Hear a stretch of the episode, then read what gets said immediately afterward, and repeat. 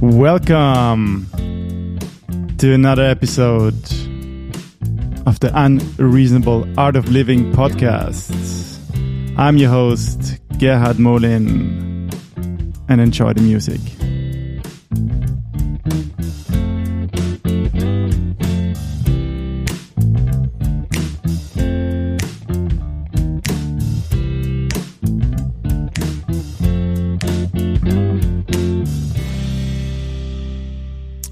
Beautiful. Um, I mentioned it in the first episode. This intro song was made by my dear friend Moritz Wenzel, and he has a great band called Creamy Business. Check it out, creamybusiness.com. Absolute amazing music. Yes, episode number three. I'm very excited. I hope you're doing fine. I hope your week was amazing uh, with lots of beautiful things to experience. Um, just before the show, I did my Lumi check in because I noticed when I do it live, actually during the episode, I I don't really I forgot a few things. For example, last week, I was definitely worth mentioning. One of my high, definitely a green light was last week. I was still in Vienna. Um, now I'm back in Helsinki for uh, three weeks. Then going back to Vienna, and like last week, I had a beautiful board game evening. Uh, with some good friends and we played it's definitely my favorite board game of all time. It's called cosmic encounters. It's from the 70s and uh, yeah it's just uh, i've never played a board game. I think i've played it so far at least 50 times and it's still so much fun. So that's why i decided i'm going to do my lumi check-in again before the show in peace and calm and there's no kind of like no stress and no pressure so i can really think about all the things. And uh, yeah um, i'll get more to it as well in a second just like because i, I received great feedback about the show. Um, and oh wait first thing first so i'm in helsinki. And yeah i'm here because uh, i want to interview a few people and uh, think next episode or the episode after is going to be the first guest on the show. It's uh, very exciting. And um, yeah, my green lights, my week has been wonderful. Um, so I was uh, until last Wednesday in still in Vienna and I had beautiful time with my family. I went with my dad to a bar called Fra, Fra, Frau Meier in Vienna. It's a beautiful bar where there's like you, live music uh, every time and you can people can go there to jam. Oh, it's it's fantastic. Uh, a beautiful evening with my mom. We went to a very beautiful coffee place in Vienna, a very traditional one, and then we had a ice cream in the sun, and uh, yeah, I had a be- beautiful catch up times with uh, my friend David, who recently became father. So congratulations! He lives in London. We've known each other for yeah, wow, many, many years. Since we were teenagers, we studied together, and uh, he and his wife, Sabina, they bo- both live in London. Amazing people, and they recently became parents. I'm so happy for them. If you listen to this, shout out to you. Greetings. And yeah, I arrived on in Helsinki last Wednesday and it was a midsummer celebrations on yes on Friday and Saturday, and uh, yeah, it's just beautiful to experience Finland and Helsinki during that time. It's like days are yeah almost endless. There's we had 25 to 30 degrees. It has just this beautiful vibe in the air. It's like ah, love it. It has been a great week, and uh, work has been good.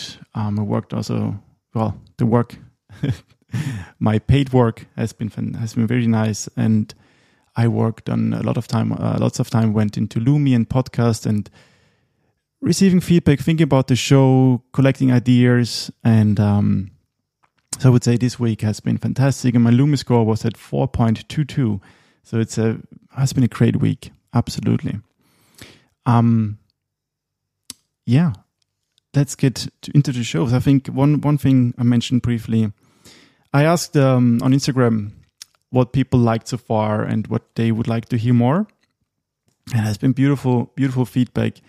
And actually, also just yesterday, I received another uh, good feedback from um, a friend of mine, she we went together to the same coding school for uh, four years ago in Helsinki, and I think one aspect she would she actually pointed out, and it's so beautiful that she pointed it out because yeah, that all this talk about like growth and and and yeah self reflection and awareness it's not a sprint it's actually a marathon and yeah when i look back my journey started seven years ago and there has been periods of pain and hardship and i definitely want to get into that because it's so important to understand that uh, without there's no how do you say painless path to growth and awareness and kind of like finding your true self or like getting back to your nature. I think there's a lot of healing involved as well.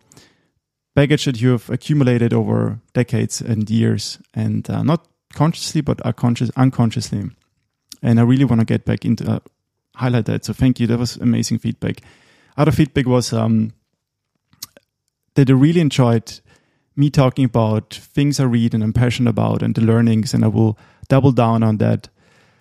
I will talk less like do not I, won't do live Lumi check-ins anymore because I noticed I'm I can't be as reflective when I do it live and I think I do it now prior every Sunday prior to the show I can really dive into much more so like also for me it's quite important to be honest and but what I will do is just um, do Lumi check-ins with guests so it's going to be very exciting because I did Lumi check-ins with uh, friends in the past and we have had beautiful and amazing and very deep conversations. And I would like to share with you the power of Lumi when you do it with someone.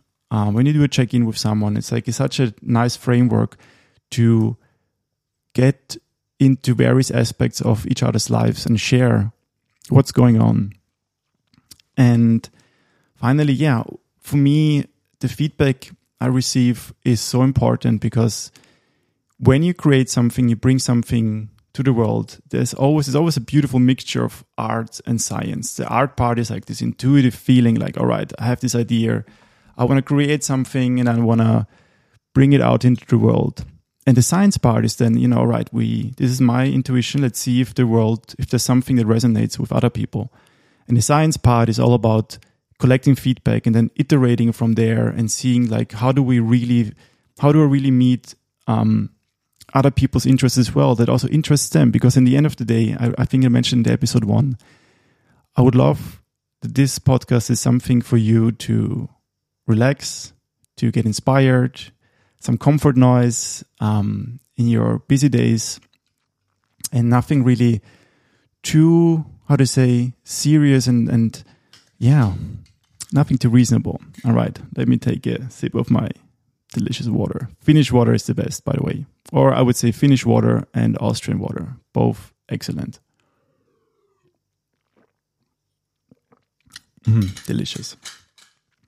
And uh, how can you help as an audience? Um, I'm so I, I didn't notice. Um, I didn't check Spotify, and I didn't uh, on purpose look up, for example, any statistics of the podcast because for me, the creation of the content and my joy in creating this content is priority number one. Uh, the numbers, they are, yeah, second, third priority. And, but regardless, I was positively surprised. But not positive. I was, I kind of like didn't expect it, but I was like, it was so beautiful to see the ratings I received on Spotify, on Apple Podcast, and um, yeah, I didn't know. And then it's like, and then people shared with me how they listen to the my pod, to this podcast um, in the car or in the gym.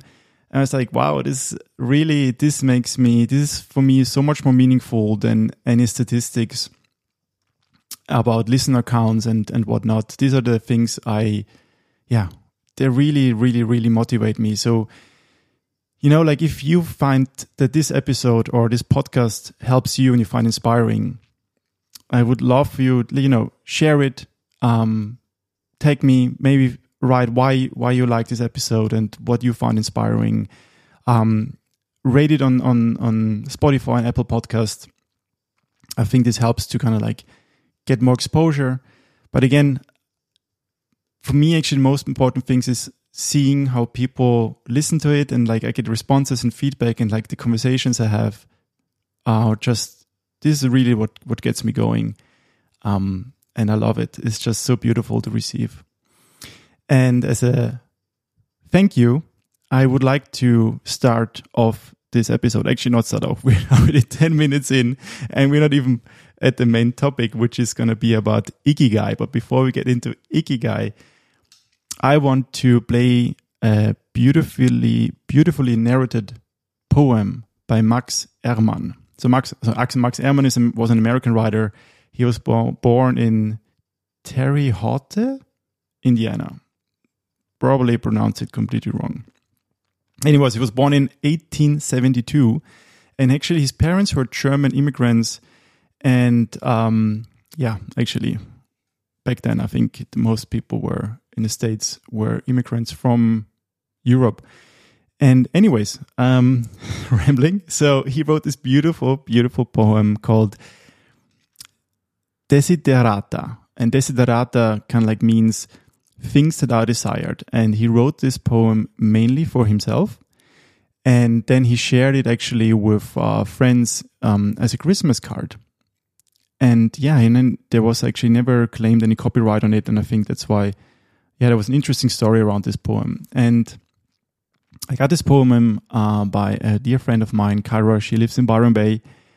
And uh, she shared with me that poem that uh, she found so inspiring in here when she, like all her life. And I found this so beautiful because I discovered the same poem last year during a, yeah, kind of like difficult time of my life. And it, it, it gave me so much strength. And um, so without further ado, the next four minutes, four and a half minutes, if you, it's for you, enjoy it. It's a beautiful poem, especially when you're currently going through a hard period of your time or you just want to do, find some inspiration.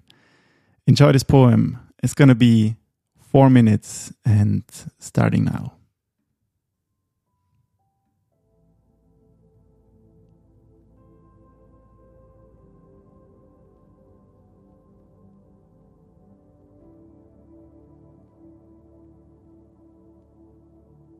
Go placidly amid the noise and the haste, and remember what peace there may be in silence.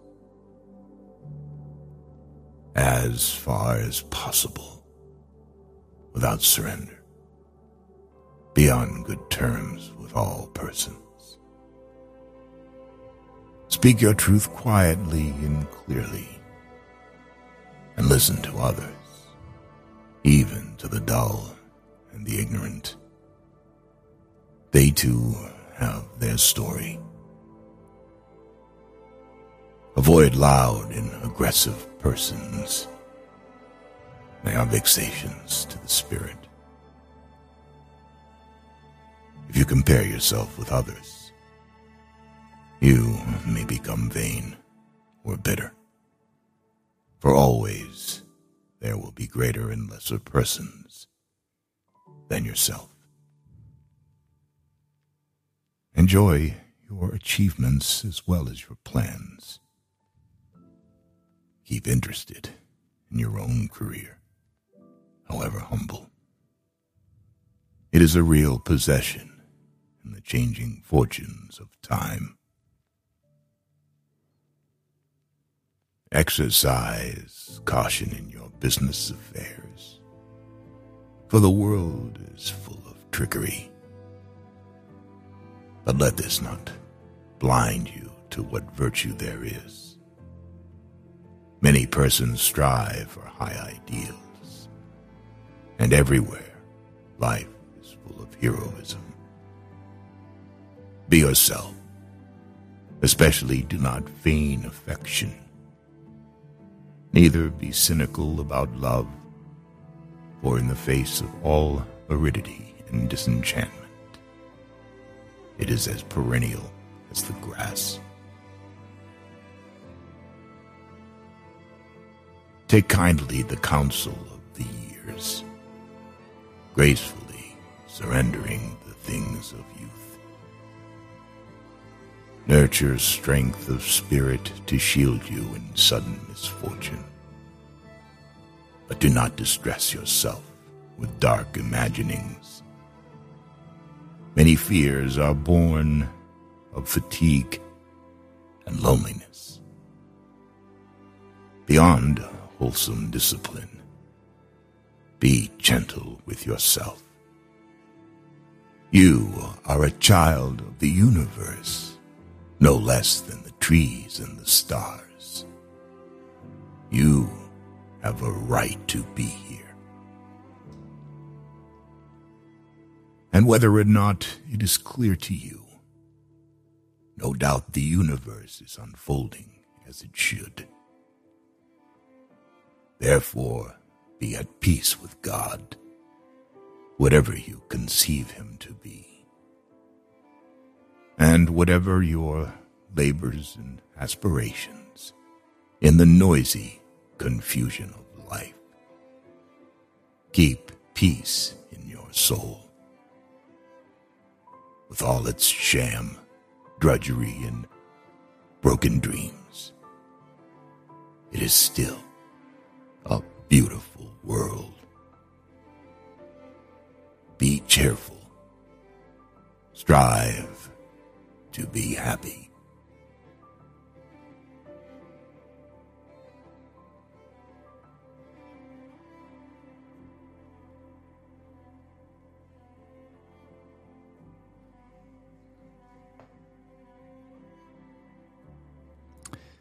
All right. Ah, yeah, absolutely. Beautiful. Beautiful poem. I will share the link in my show notes to this narrated version. It's actually by, I think, what's called The Motivator. Interesting name. And yeah, but I think uh, so. The original poem has a beautiful text. I will. I'll link everything in the show note. You can read it. Um, yeah, and now we're getting actually to the main topic of this episode. It's uh, about ikigai. It's actually a Japanese concept, a philosophy, best translated for ikigai, something that philosophy for a life worth living. And it's a beautiful concept, idea, mindset, feeling. There's many ways to actually approach it, actually. And I read the book uh, let me see. Ikigai, but what is the subtitle? The subtitle means, wait a second, Ikigai. Where's the book? Oh, yeah, Ikigai, the Japanese secret to a long and happy life.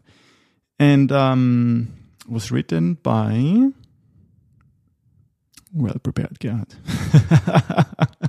it was written by Hector Garcia and Francesc Miralles. And yeah, I think why I stumbled upon it, I think actually by accident. I was in Byron Bay. I went to the library there and just browsed through the books and I found the book Ikigai. And I, I just, the, the, the previous week before I was in Byron Bay, I was in Japan and I was in Tokyo and then I was in Kyoto.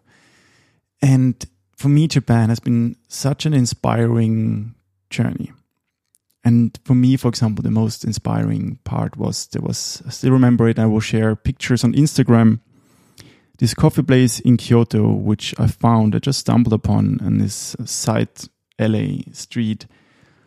And you know, from the outside, it looked so interesting. It like this, it, it looks like, it looked like this, um, yeah, somehow stitched together rough coffee place, but still it looked like everything was there was some design and beauty to it.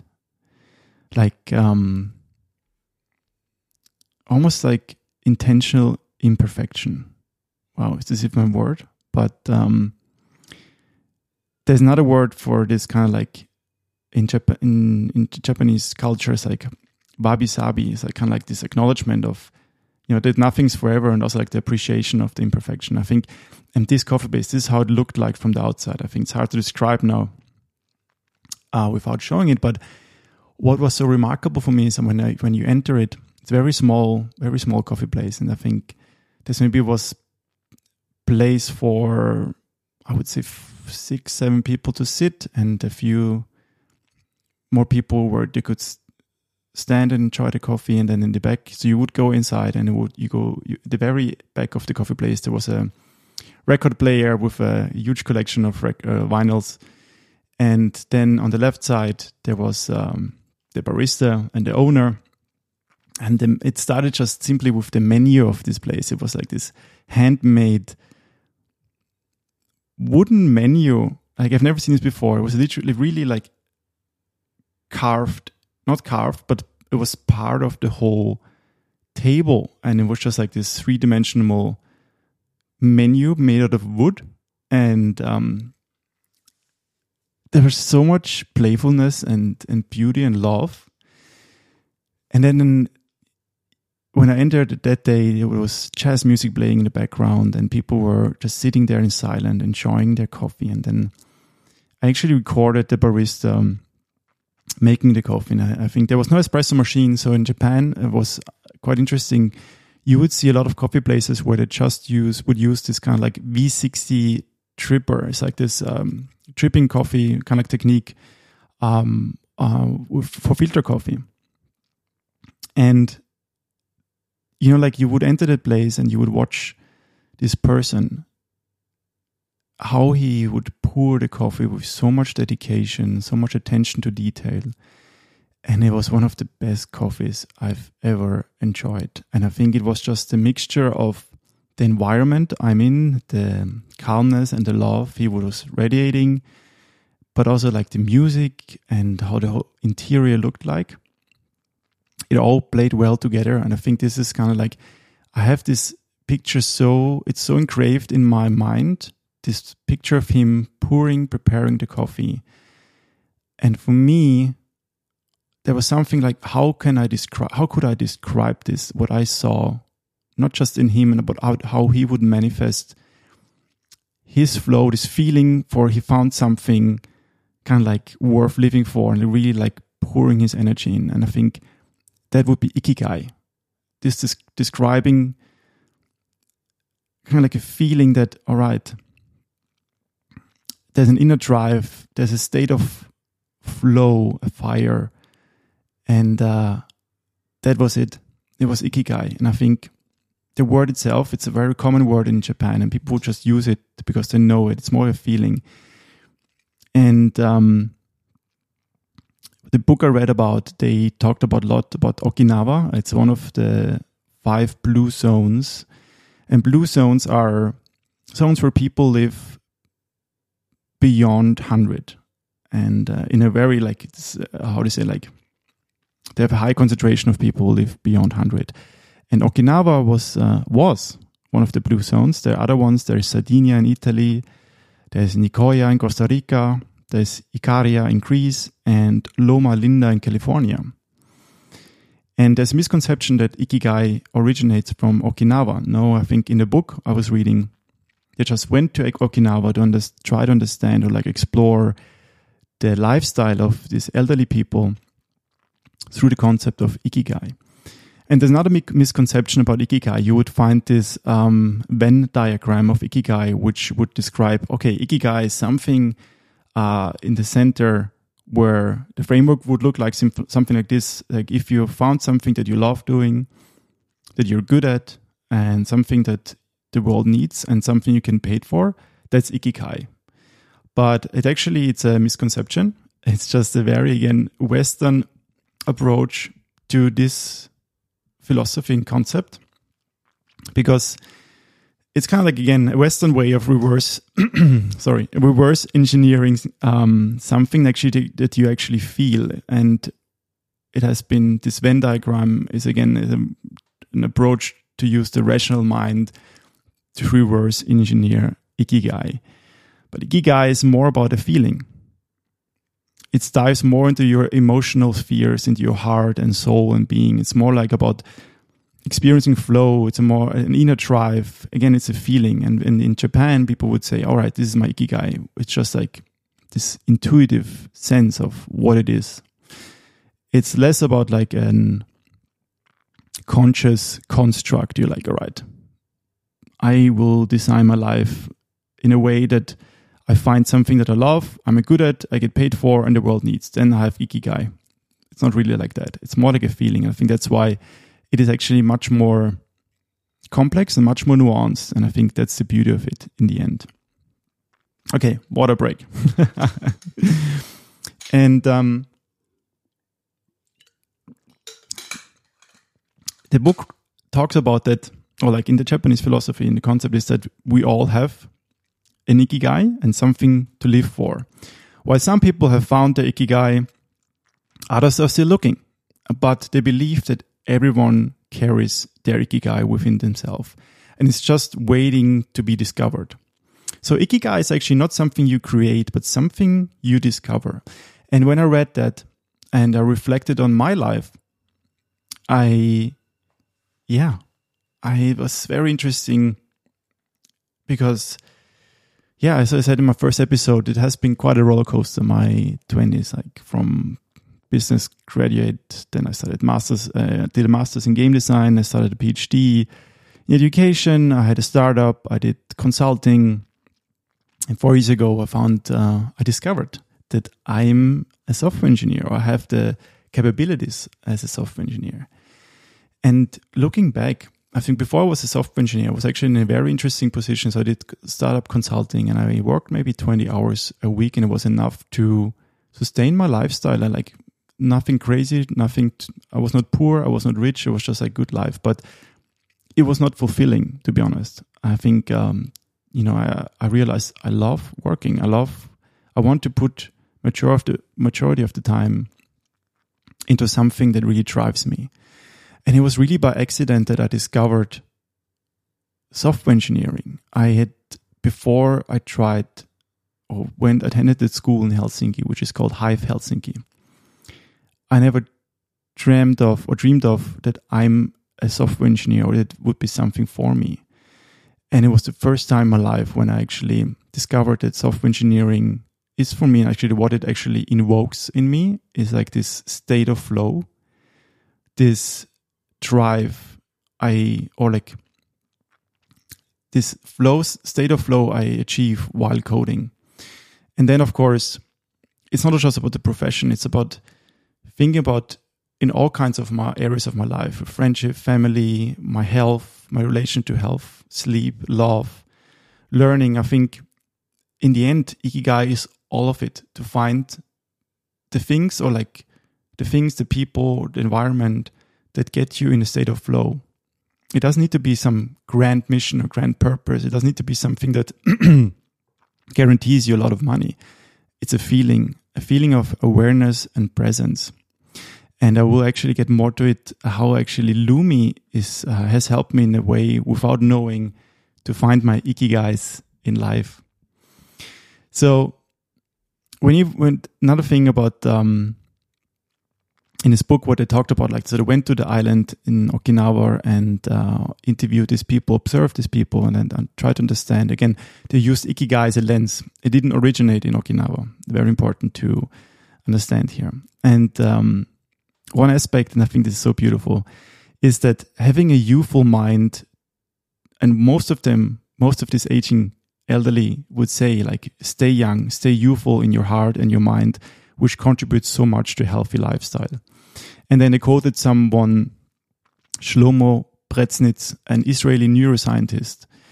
And I quote, the importance of kind of like staying young in your mind and always keep exposing yourself to new experiences. Because he said, there's a tension between what is good for someone and what they want to do.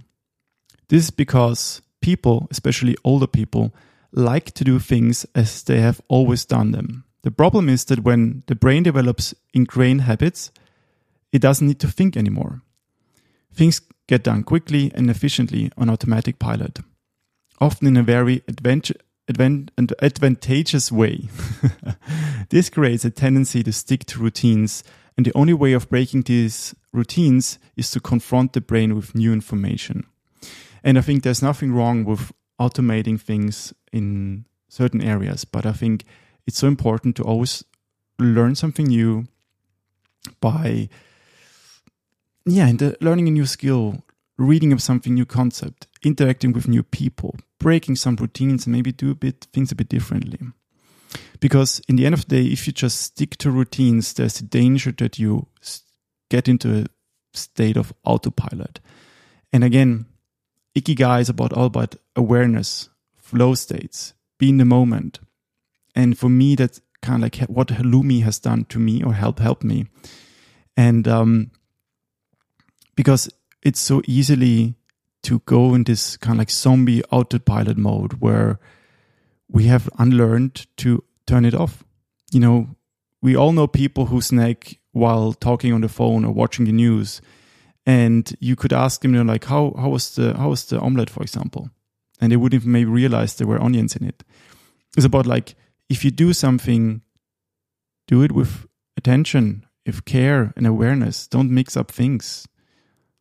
And um, it makes a huge difference.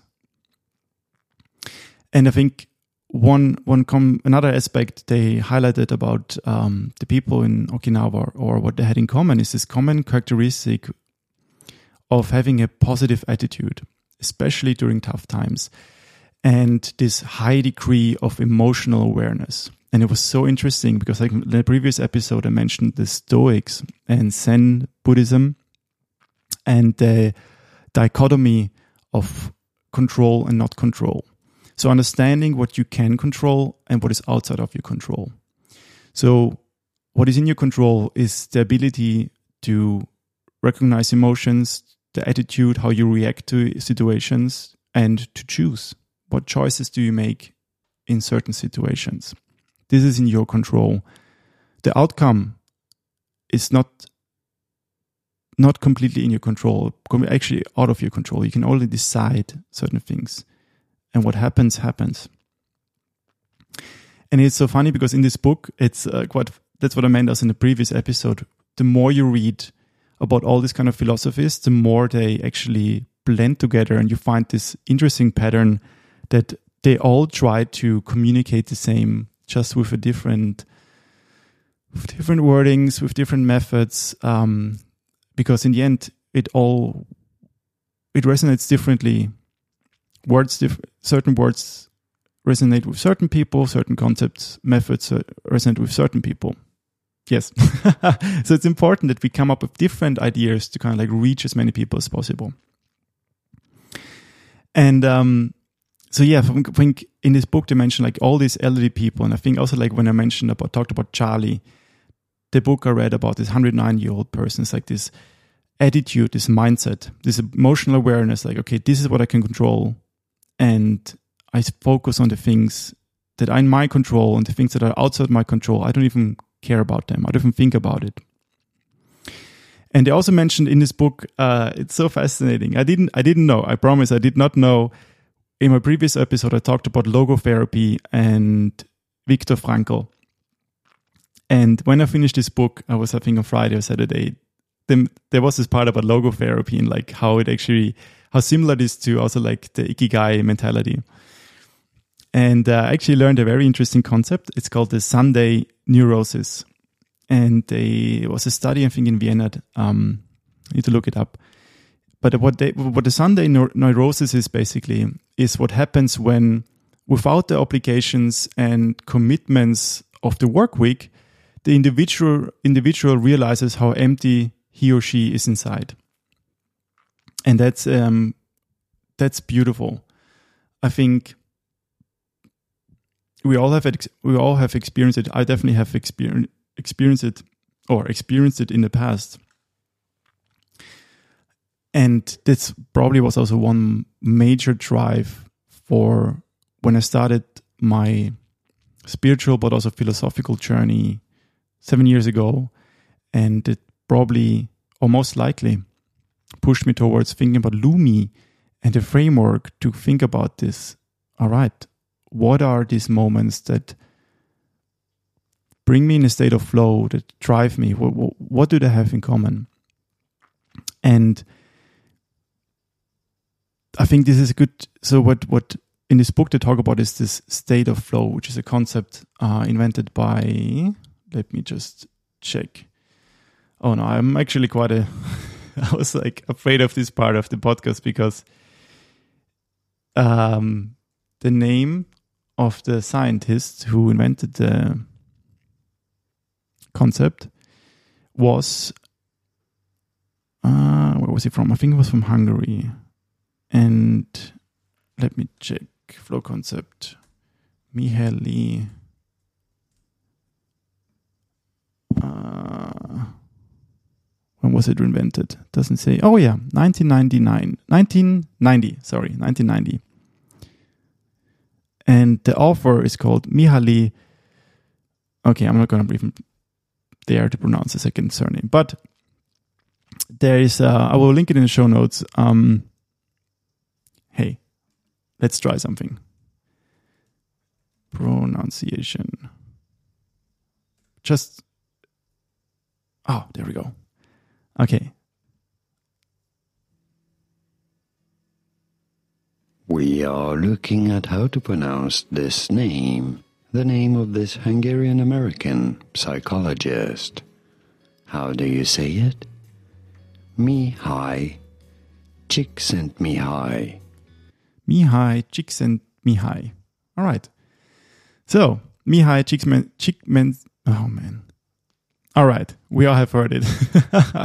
he was inventor of flow. And the concept is quite uh, fascinating because it is, uh, he observed athletes and um, chess players and under, like, wanted to understand what is happening when they're in this complete state of uh, focus and in presence. And he described this as a state of flow where you are doing something that is not like there's various areas like how to look at it. Well, one aspect is that you are engaged with something that really like resonates so strongly with your inner self that you're like you have a passion for it, you have a purpose, you have there's a fire for this task or like the skill set. But also it looks into the state of flow is like this perfect balance between a challenge, a challenge that is not too hard and not too easy. So it's just this perfect spectrum where you're challenged and learning constantly, but you never it never does never get frustrating because it's too hard. It also doesn't get boring because it's too easy. It's always like this perfect sweet spot where it's like this, all right, I'm so into it. I think you all have experienced, I'm, I'm sure you've experienced flow, moments of flow in one way or the other. It doesn't need to be work. It can be anything. It can be even just a conversation with a friend or a family member or someone you care. You can reach state of flows in all aspects of life. And I think this is something, again, about ikigai. It's kind of like a feeling. And um, for example, think about there are a few questions you can actually start investigating. For example, what do the activities have in common that drive you to flow? What do they have in common? And why do these activities drive you to flow? For example, are the activities activities that drive you are practiced with or without people? Or do these moments and activities do they are they more are they using are they like bodily activities for example sports or is it something where you just think and then you can go deeper and deeper and like really like create a map about your flow moments. And uh, especially also like for example with with family friends learning sleep uh what are what are the characteristics in common? And i think this is a good segue to how while I was reading about Ikigai, I actually realized that Lumi and the method I've been doing for the last three and a half years and um, trying to kind of like digitalize at the moment, it has become, it's a compass that has helped me to A, uh, it's a compass that helped me to navigate through a world of uncertainty. Um, and it is it has helped me to realize what are the things in the nine categories I have. And this is career, friends, family, love, mental health, body health, sleep, learning, and creativity. To help me better understand what contributes to states of flow in these categories. And it helped me to reflect on them and course correct me if I went in directions that didn't really put me in a state of flow where actually I was like, I think there's like, um, yeah, you all know these moments where 10 minutes of something could feel like five hours if you don't enjoy it. While as an activity you really enjoy that maybe takes you, you spend five hours, you would perceive it as 10 minutes. And this is a perfect description of flow. And I think this is what they talk about in Ikigai as well. It's like this feeling of being so present, immersed in something. And Lumi has helped me exactly to find that and unreasonable in many, many areas, I would say.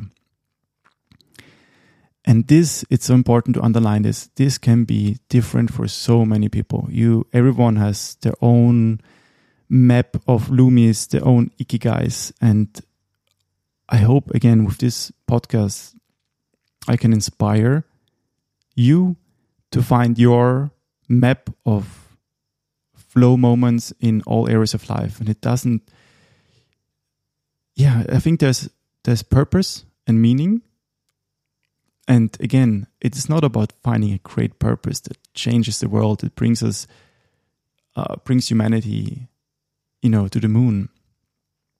It can be very little things, as long as we find we live a life in accordance with nature. Again, with in with our nature, with the nature of others, and with Mother Nature itself. Yeah, um, and uh, yeah, I think now I would like to read about some quotes from people in Okinawa who lived he lived past 100 and uh, yeah each of them had a kind of like a headline and all right here we go the first one don't worry the secret to a long life is not to worry and to keep your heart young don't let it grow old. Open your heart to people with this nice smile on your face. If you smile and open your heart, your grandchildren and everyone else will want to see you. Second, cultivate good habits. I feel joy every morning waking up at 6 and opening the curtains to look out at my garden, where I grow my own vegetables. I go right outside to check on my tomatoes, my mandarin oranges. I love the sight of them it relaxes me. After an hour in the garden, I go back inside and make breakfast. Third, nurture your friendships every day. Getting together with my friends, friends is my most important ikigai. We all get together here and talk. It's very important. I always know I will see them all here tomorrow, and that's one of my favorite things in life. Fourth, live an unhurried life. My secret to a long life is always saying to myself, slow down and relax. You live much lo- you live much longer if you're not in a hurry. Fifth, every day I say to myself, today will be full of health and energy. Live to the fullest. So there were these five categories, and um, there were many quotes to each of them, and I think it's so beautiful to read from actual people. We don't need to. We know we don't need high gurus or um, outliers to deliver these messages. We can look at, and I think this is what inspires me most about life. And while in my, you know, during my travels, talking to as many people as possible, because there's so much wisdom within us and so much shared and common patterns that if we only knew that wow there's so much commonality and so many patterns we i think we would all relax a bit more and know that wow life is just absolutely beautiful and um yeah so one one one kind of like other important aspects about they talked about in the book about is the concept of resilience. And this resilience about is like um, once you have like this clear objective in life or purpose, you're much more able to withstand or like it, it helps you to focus on the things that really matter. To focus on an objective and it helps you to remove these negative emotions from your life. And then they quoted again it's so remarkable. Again you see the patterns across all philosophies. This emotional resili- resilience they mention in you find in buddhism and stoicism. And especially in stoicism i think um, i talked about this briefly stoicism is all about striving for something called tranquility and I think it's much more nuanced concept than saying, okay, I strive to be happy. While a striving for tranquility means is we aim to, or like strive, no, uh, strive for tranquility means the absence of negative feelings such as anxiety, fear, shame, vanity, and anger, and the presence of positive feelings such as happiness, love, serenity, and gratitude. Because again, it's so important. There's nothing wrong with enjoying life's pleasures as long as they don't take control of your life as you enjoy them. You know, that's the beauty of, um, and a big misconception again. Now I'm jumping in between, but in Stoicism, the big misconception that Stoicism is about like the neglection of any kind of emotions. No, it's actually the absence of negative feelings and it's about enjoying life. So when you have money, enjoy while when you have it. When you don't have it, don't miss it. When you have a, enjoy having a house, but don't don't become dependent or addicted to earn, uh, owning things. And another concept they then build upon, and there's actually I read up the same book about it. It's called anti-fragility, fragility, to being anti-fragile. Um, it's a concept and also a very good book. I might look into it for this podcast, but it's a concept beyond resilience and robustness. So the difference between is a resilient system or robust system is that the resilient system resists shocks and stays the same, while as the anti-fragile system gets better and they understood when they went to Okinawa and I, they talked to these people. It's like this attitude, this optimism, especially during struggles, that not just resisting hard times but becoming better. That sh- those hard times shape you, so embrace them. And um, yeah, it's it's it's fascinating, and I think um, yeah. Oh, oh, I forgot about that. So another thing was very interesting for example, like in the blue zones that um, they found one commonality is like the people who live the longest are not the ones that do most exercise, but rather the ones who move the most. I think this is also like this complete wrong notion that we all have to train five times a day, five times a week, or every day and go beyond and above. No, it's just about keeping the body moving, be it long walks, doing maybe once a week strength training and do bouldering, or for example, in my case, bouldering. So I don't want to advertise it. But for me, this is what I discovered about my, what works for me in terms of body health. I've tried many things in my life. I used to play for years water polo. Then I did summers. I, try, I tried few summers to do running or just swimming. I tried CrossFit for a few years. Was not for me. And for me, I found over the last three and a half years, and I what I still do, and it's like it's just it just works for me.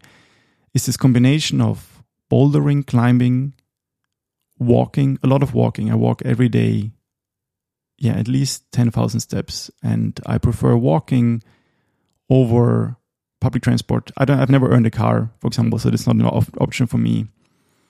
I love to cycle, use my bicycle in cities. And once a week, I do strength training, and that's it. And there's no, yeah, it's just this um, combination of low heart rate exercise and maybe a few times a week, more intense. Uh, although bouldering is like actually, I love it because it's not just it is body the bodily movements. There's, there's so much thinking and creative problem solving involved, which is just beautiful. And um, oh yeah, finally, I think I mentioned in the beginning, this concept of wabi sabi. I think they mentioned it briefly. It's more like Japanese concept. Doesn't have to do directly something with ikigai, but it's just about this understanding, the acceptance and acknowledgement that nothing is forever, and the appreciation of the imperfections in life. Because imperfect things that are incomplete or flawed are beautiful as they are, as they represent the natural world.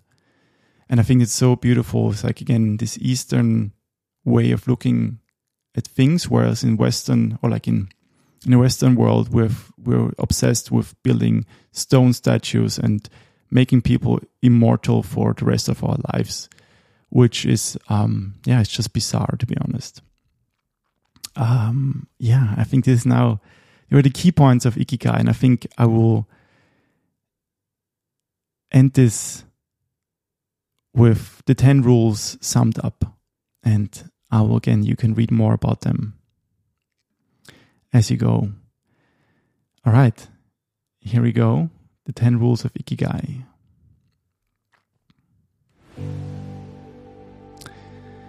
Stay active, don't retire. Second, take it slow. Third, don't fill your stomach. Stop eating when you're at 80% full. Fourth, surround yourself with good friends. Friends are the best medicine. 5. Get in shape for your next birthday. Water moves. It is at its best when it flows fresh and doesn't stagnate. Sixth, smile. A cheerful attitude is not only relaxing, it also helps make friends. Seventh, reconnect with nature. Go out and explore nature. Rediscover that we're all one. 8. Give thanks. Be grateful. Give thanks to your ancestors, to nature, which provides you with the air you breathe and the food you eat, to your friends and family, to everything that brightens your days and make you feel lucky to be alive. Ninth, live in the moment. Stop regretting the past and fearing the future. Today is all you have. Tenth, follow your ikigai. There's a passion inside you, a unique talent that gives meaning to your days and drives you to share the best of yourself until the very end. If you don't know what your ikigai is yet, as Viktor Frankl says, your mission is to discover it. Alright, these were the 10 final tips or rules of Ikigai in the book. And it's important to say life, it doesn't need to be a big thing. We might find meaning in, in being a good parent or a good friend or helping our neighbors. It doesn't need to be uh, a life changing or, yeah, big startup or whatnot. Because in the end of the day, life is not a problem to be solved, but a reality to be experienced. All right. I hope you enjoyed this episode. And until next week.